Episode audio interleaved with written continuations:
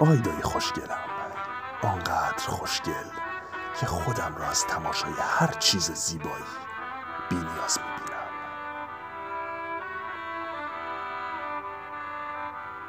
ساعت نمی‌دانم چیست. هوا روشن شده. تمام شب را به انتظار اینکه خوابم بیاید کتاب خواندم و حالا می‌بینم. هوا روشن شده. دارد صبح می شود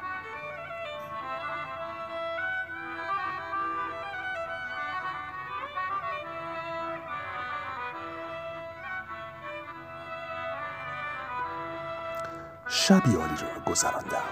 عصرش تو را دیدم که بسیار شاد و سرحال بودی. با من هم مهربانتر از همیشه.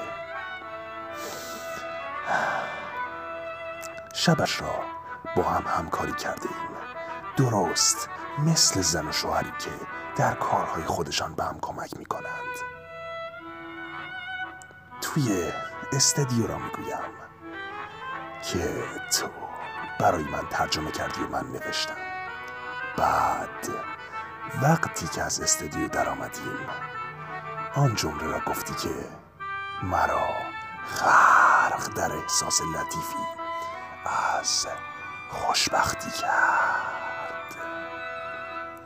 همان که گفتی دلم می‌خواست الان داشتیم به خانه خودمان می‌رفتیم و بعدش پس از آنکه تو را به خانه تان رساندم و به استدیو برگشتم در انتظار اینکه دیگران بیایند و به ما بپیوندند من و ساموئل ساعتها راجع به تو صحبت کرده بله.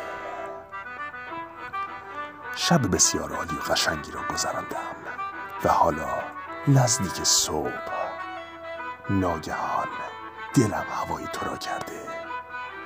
راستش را بخواهی ناگهان فکر کردم تو کنار منی. چقدر تو را دوست میدارم. خدای من چقدر چقدر.